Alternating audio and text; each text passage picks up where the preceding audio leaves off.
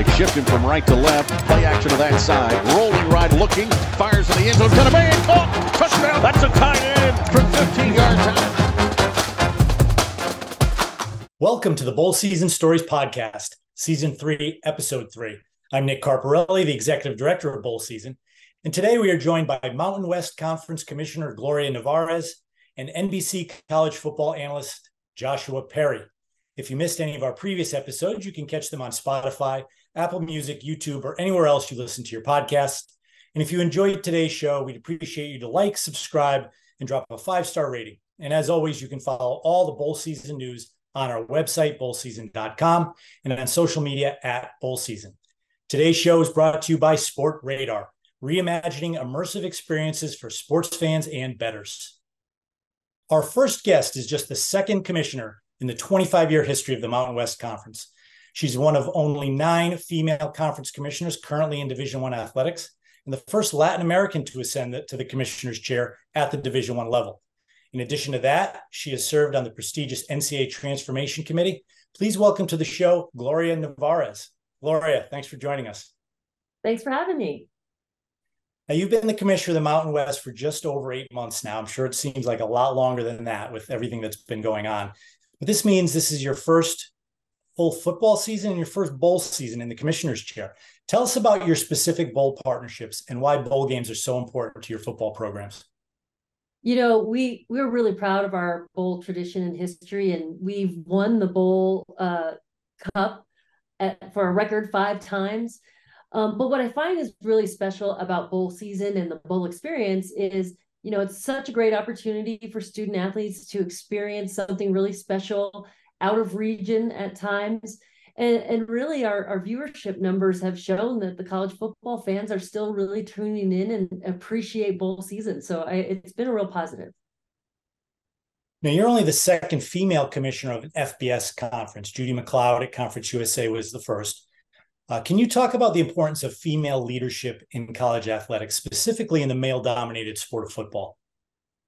Well, even just beyond gender, I feel that college athletics is probably one of the most diverse verticals in most industries, let alone higher education.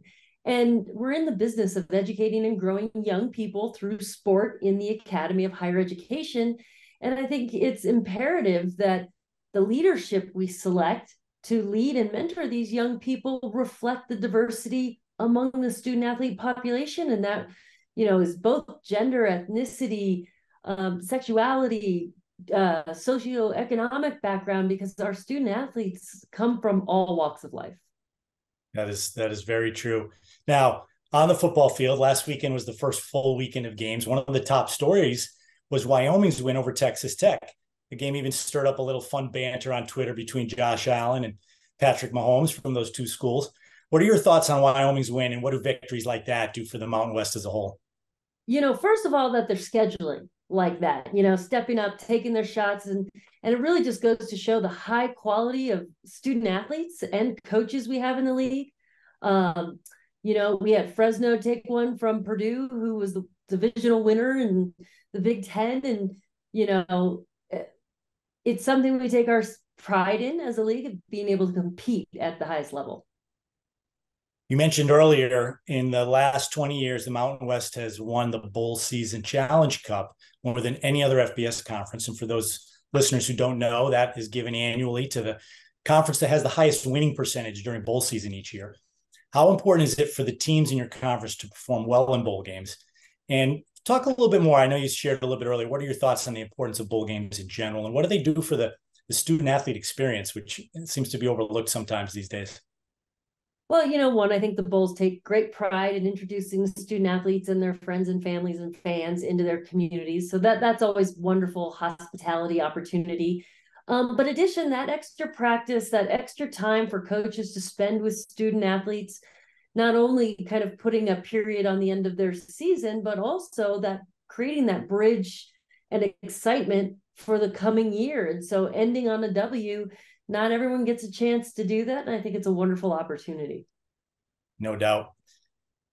You were a member of the Division One Transformation Committee. We mentioned that earlier.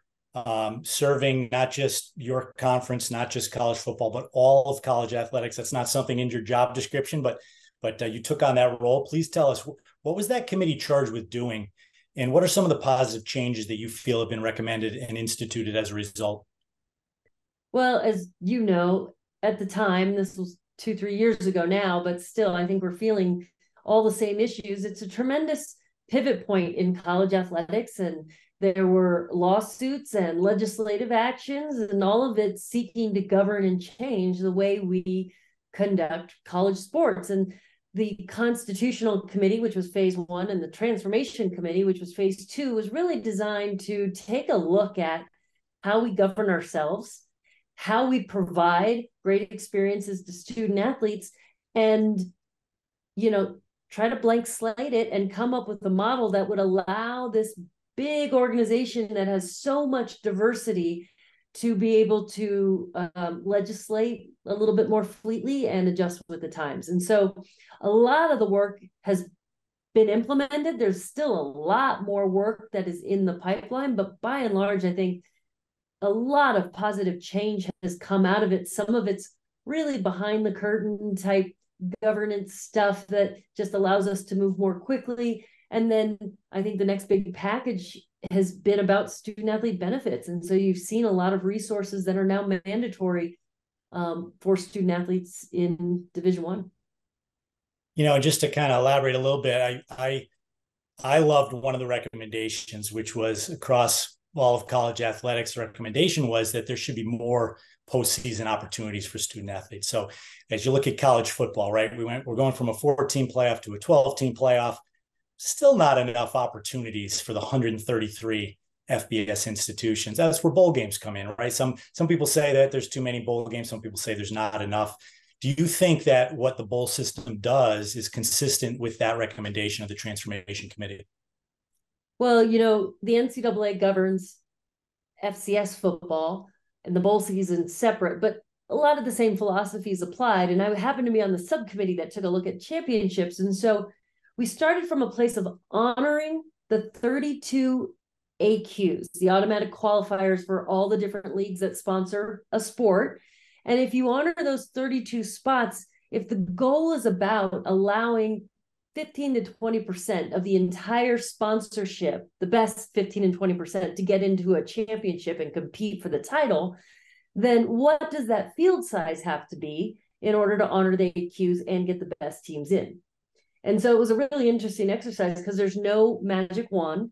Every sport is different. The number of teams that are sponsored are different. You know, same again, same philosophy over here at FC or yeah, FC FBS bowl subdivision is it's all about getting the best teams into the national title and providing that postseason experience.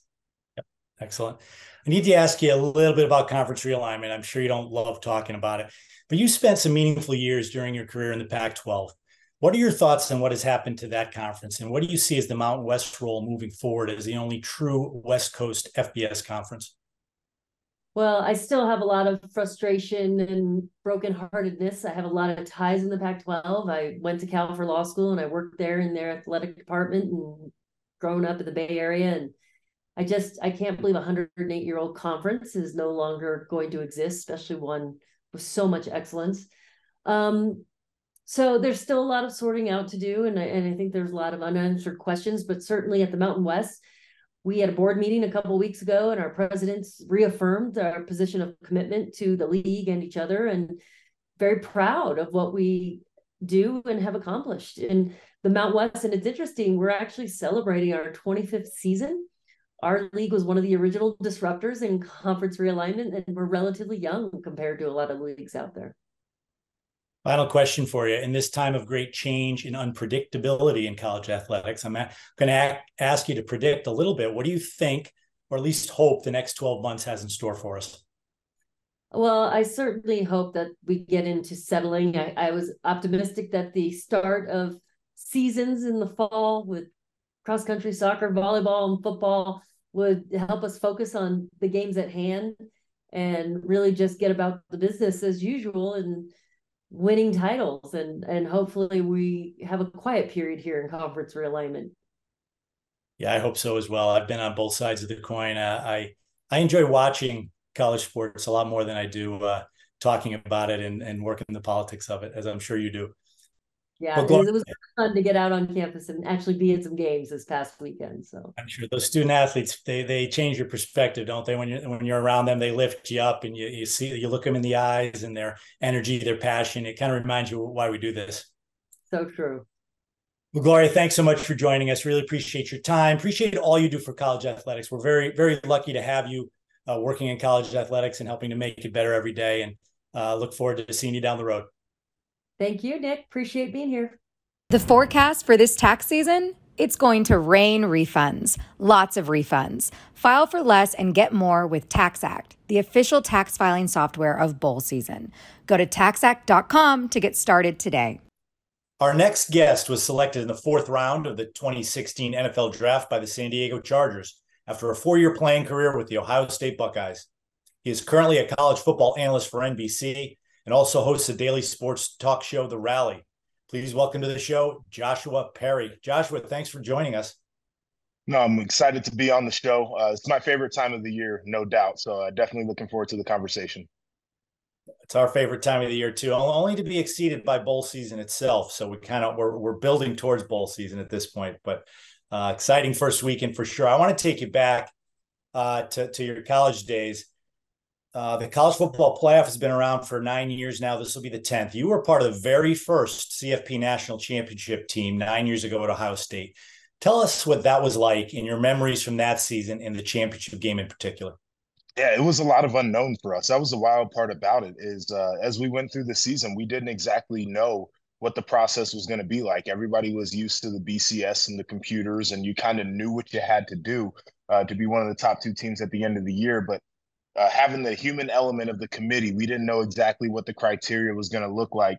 Uh, so it was unique from that standpoint. And then my team sustained a loss early on in week two uh, to Virginia Tech at home. We were, I believe, a double digit favorite in that game, and uh, we ended up losing big. And so at that point, we didn't know if that put us out of the running for being able to make it to the CFP. Uh, we just knew that we had to handle business from there on out. So we kind of put our head down and we didn't pay attention uh, too much to what was going on externally. But after the rankings started coming out later in the year, we saw where we were, and then week by week we started moving up the rankings. We figured out, okay, maybe this thing is still an opportunity.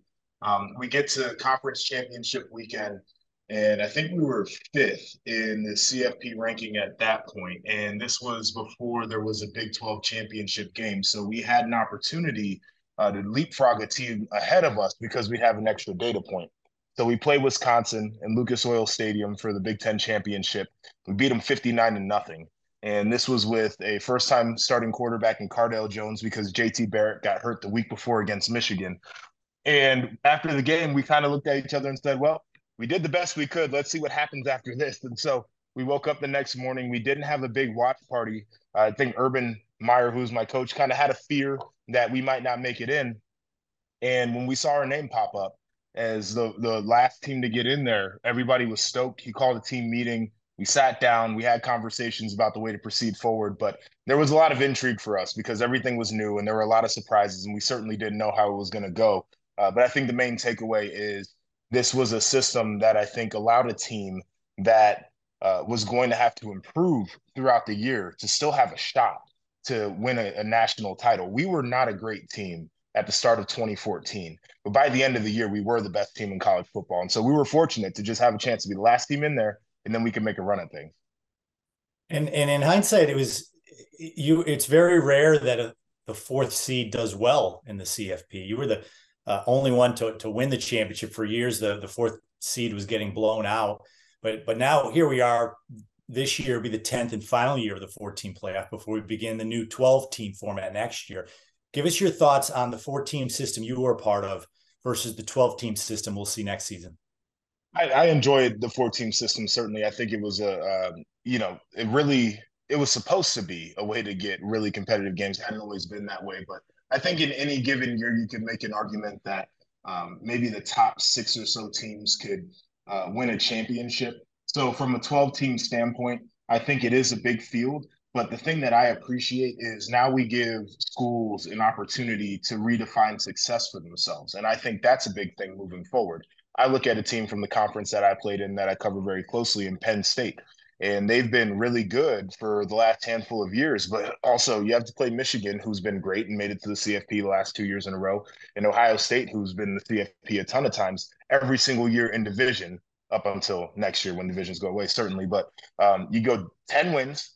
And you could be uh, uh, playing in the Rose Bowl, and folks do not see it as successful because you didn't make the college football playoff. Well, now all of a sudden, Penn State, if you look back uh, and you know what the rankings would have been like, they make it in the CFP a few times. And now that's a program that gets to redefine the way that they have had success. They can parlay that on the recruiting trail a little bit more, probably get some more donors to throw a little bit more money out there, which we know is how teams stay competitive. So for me, what I love about having a 12 team field is now you bring more teams into a scenario where they can say, listen, we're really competitive this year. We had a great year. We made it to the playoff. Now all of a sudden, uh, you can tell recruits, listen, we're going to be a team that has a shot at the end of the year. You can talk to your donors and say, listen, you know, if we really want to make it next year, like not just be in it, but we want to be a real competitor here, we need your assistance. And I think that that helps uh, a lot of programs kind of level up from where they're at right now as a team that's teetering on being one of the elite teams to now maybe pulling more teams up to, into that elite echelon. Well, you really hit the jackpot with bowl trips in terms of destinations. Your three bowls, the Orange Bowl in Miami, Sugar Bowl in New Orleans, Fiesta Bowl in Arizona. What were some of the best memories you had on those trips? Everybody across the country turns on the TV on, game day and watches the game, but you're, you know, maybe not everybody knows you're there five, six days uh, preparing for the game, obviously, but but having a lot of fun, having uh, some unique experiences with some of your best friends. Tell us about some of those. Yeah, I mean, it was great. Uh, you mentioned the destinations. We couldn't have been any luckier. Uh, as a, a, bunch of you know, eighteen to twenty-two year olds getting the uh, the opportunity, especially coming from the Midwest, to go somewhere a little bit warm where we could have some fun. But I remember we went to Miami, and our hotel was right there by the beach, so a lot of guys were spending time outside. Uh, we had a great time there. Um, one of the things that I always appreciated was how much planning goes into these events and throughout the week. And so there are opportunities for you to um, spend time with your team, going out to dinner, or going out to um, you know uh, a competitive kind of uh, event where you know you get some of the fans in there and they get to see how the players really interact. We had opportunities to do joint events with the other teams, which was great. Um, I always thought the media opportunities were really cool too, and I think especially now in the day and age of name, image, and likeness, these athletes have an opportunity to continue to grow their brand and be in front of media people, uh, which I think is wonderful. And so for me, it was a great experience. I know some of the trips were a little bit more locked down for us, um, just in terms of what we were playing for. Like in 2014, the fun was was a little bit more minimal, just because we knew what the moment was. But uh, when we played in the Orange Bowl, um, it was a, a, time where guys could really get out and, and really enjoy um, spending time in Florida. Our families, most of them had the opportunity to travel too. So spending time with family around the holidays was great.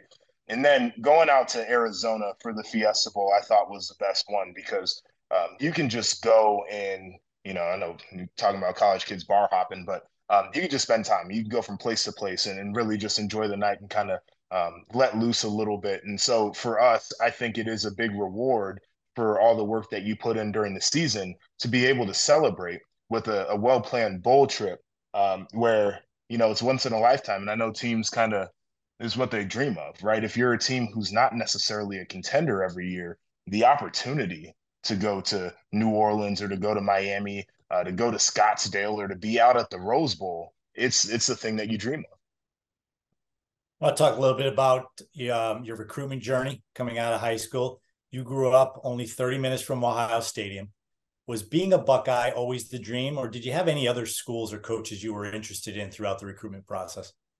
No, being a Buckeye was my dream, and I'm like so happy I got to live it out. And and it, it's been it was probably the most impactful decision that I've made in my life because it opened me up to different opportunities. I don't think I get to be um, you know on the platforms that I am right now in media so quickly if I didn't have um, the experience of playing for a uh, a big brand and also having a lot of success there. So I'm fortunate for that. Um, I looked at other schools. If I didn't go to Ohio State, I was going to uh, take the opportunity um, to get a free education at a really high academic institution. So I looked at Duke and Vanderbilt, um, which Duke just had a, a huge win uh, week one on prime time. So that program's certainly on the rise right now. Um, looked a little bit at Notre Dame. Stanford was probably the school that I wanted to go to because I'm like, man, you know, if I go to one of these schools, might as well go out to California and live a little bit. Uh, but it was the goal to play for the hometown team for me. Now, interestingly enough, I committed to Jim Tressel. He resigned, and Urban Meyer was the head coach there. Our tenure started essentially at the same time. January 2012, I enrolled at Ohio State as a 17 year old kid who still had a half a year of high school that I finished up uh, in the first um, semester. And I'm on campus for about five days. And Coach Meyer walks up to me and he's like, Perry, I need to talk to you. So he pulls me off to the side and he tells me point blank that he didn't think that I could play at Ohio State and that he would not have recruited me had he been the coach during my recruitment. And that was a pivotal moment for me because I had to make a decision about what type of player I wanted to be. Because I was a guy who didn't have the edge that he was looking for, and I was a guy who maybe wasn't the highest end athlete. Um, but that was a you can leave here and you can disappear and go somewhere else, or you can put the work in and become a great player. And I chose the latter, and that really paid off for me. So it was definitely a, a little bit of a wild recruitment uh, with kind of a scandal going on at Ohio State and then a coaching change. But I think those moments really prepared me for bigger moments down the line in my collegiate career, my uh, professional football career, and then ultimately now as a media professional. So your new coach telling you that you could you could go one of two ways. You can kind of go in a shell and doubt yourself and and, and make some different decisions, or you can kind of you know buck up a little bit and say, okay, I'm going to prove them wrong, uh, which you obviously did. Do you do you think looking back on it that was a motivational tactic on his part, or do you think he really believed that? I think there was truth to it. I think it was motivational tactic. I think both things were true uh, where it, it, forced me to look at myself because I think that was the first time as an athlete I had been told that I wasn't good enough. And uh, that was a wake up call. And it is a very competitive environment when you're at a place like Ohio State or Alabama or Georgia or Michigan or uh, some of these blue bloods. Like they they have a philosophy to recruit past the class that they just brought in.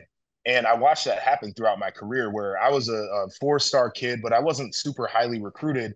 And Urban started bringing in linebackers that were five stars and they were national kids, kids from Georgia, kids from Texas, kids from North Carolina. And his mentality was if we missed in the last class, that's perfectly fine because we got some dudes that are ready to play. And so every year I felt pressure that I had to continue to develop my game. And so I think part of it was the truth that he was going to have guys that were better than me and I wasn't going to play if I couldn't live up to it. I think the other part was if there is greatness inside this kid, we're going to get it out of him because we're going to motivate the heck out of him. We're going to coach the heck out of him. And then ultimately, the decision is going to be his how he wants to respond to all that. That's that's a great story. Obviously, you responded really well. Um, it was your dream to go to Ohio State. It's every player's dream to hear their name called in the NFL draft, and that happened for you. Walk us through draft day 2016. What were your expectations heading into the draft, and where were you that day? Yeah, so uh, I spent the draft at home, and we didn't have a big draft party or anything. I was told by my agent that there was a chance I could be taken anywhere between uh, late second round and late fourth round, and so that's the difference between day two and day three. Um, so obviously there was no reason to go to the draft, but for me, I'm like, man, if I have this party on the second day and then I don't get picked, I am going to be a miserable person. So it was me and my mother and father, uh, my younger brother, my older brother, uh, was living in California at the time, which was pretty cool because when I got to San Diego, I was like an hour and a half away from him. So um, it was great for us. But uh, just the idea of the anticipation and the waiting was something that was really hard for me to deal with. But when I did get that phone call, it was pure elation. Uh, we had a great time celebrating together. We invited some people over afterward, and then the work begins. And it's such a, a, weird transition from man, I realized my dream to all of a sudden it's like I didn't realize anything. Like I just got the opportunity. I got to go out there as a fourth round pick, and I've got to figure out a way to to create value for this organization. Um, and so there's a roller coaster of emotions, and I think that it is a moment um, that should be celebrated because rarely uh, do you know kids that you play with and pee wee all the way up like it's a rare thing for anybody to make it to that level. But then after that it's all about being a professional and, and seizing the moment and the opportunity. You retired from the nfl but not from football. Uh, you had an opportunity after your playing days were over to work for the big ten network first. Now you're with nbc uh, great opportunity for you as the nbc is taking on a Big Ten uh, game coverage. What was the transition from player to studio analyst like? Do you feel like your outlook on the game has changed now versus your playing days? It's been a unique transition. And when I got out of football, I retired due to concussion. So my retirement came a lot earlier than I thought it would, and I had to pivot.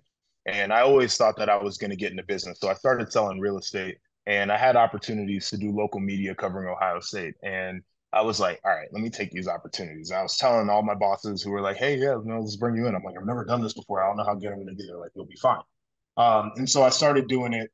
I fell in love with it. I really started putting the work behind it. And then really, I was a beneficiary of being in the right place at the right time because when I got the opportunity with Big Ten Network, I don't know if they were necessarily looking to bring on new talent, um, but there there were ways that they could incorporate me, and they decided to. And then when I got this opportunity with NBC, I was coming up on the end of my contract with the Big Ten Network, and and I don't know if I would be at NBC if I still had contract things to work through. So obviously, timing's a big part of it.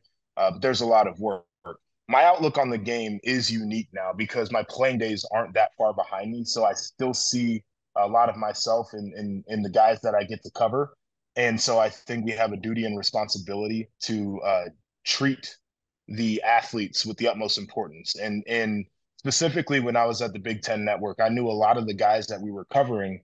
You know, it might be we've got Rutgers taking on Indiana, um, and it's not going to be a game that's going to be on on one of the big networks. But these kids have family. They've got parents. They got grandparents that are tuning in, and it might be the only time that they really get to hear uh, their kid's name on television and, and a really deep dive on some of these players. And so I thought it was important to make sure that we could always treat that responsibly.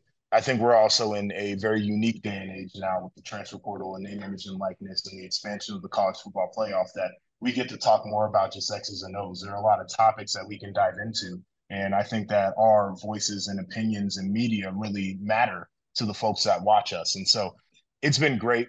I love what I get to do. I tell people all the time, like I would sit up at a local bar and I would talk football all day long. And I've got people that are willing to give me a paycheck to do it. I'm one of the most fortunate guys in America, but um, it's certainly a job that I think we take seriously too. Like it is a game, but th- it's real life for a lot of people. And the amount of work that goes into it from the players to the coaches, support staff, administration, uh, we got to make sure that we do right by them. Good segue into my last question for you, Joshua. If you have uh, one piece of advice for young young players, either looking to play at the college level or those that are already in college, and and you were going to tell them how to maximize that experience, what would you say to them?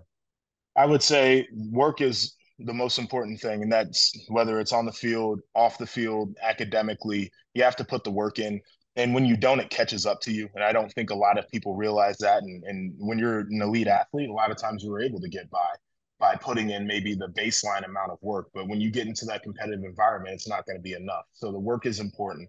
Secondly, never say no. If there's an opportunity, you know, coach calls your name and he asks you to do something, maybe a position change, or you're a guy who never played special teams before, and all of a sudden it's like this is going to be your segue to get on the field.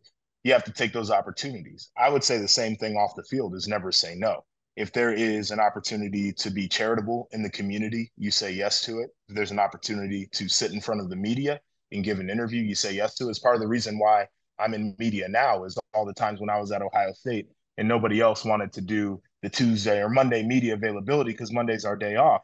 I'd be at the facility, I would trot out there and people realize like, oh, this guy can talk a little bit and he gives us some information that maybe has a unique perspective. So never say no. And then finally, be in the moment. And what I mean by that is, I think we get caught up, and especially when you're at a place where expectations are high, you get caught up in what you're going to be at the end of the year, and then you lose sight of everything that goes on in between it. And the four years that you're in college go by extremely quickly. Like, uh, no, people say it all the time. They're like, oh, you know, enjoy it because it's going to go by fast. And when you're young, it's like, yeah, whatever. But after four years, you're looking up and it's like, I don't get to do this anymore. Uh, and then you start thinking about the moments that maybe you weren't kind of present and there all the time. Be in the moment, enjoy what you're doing, and ultimately put the work in because those are going to be the things that make you successful.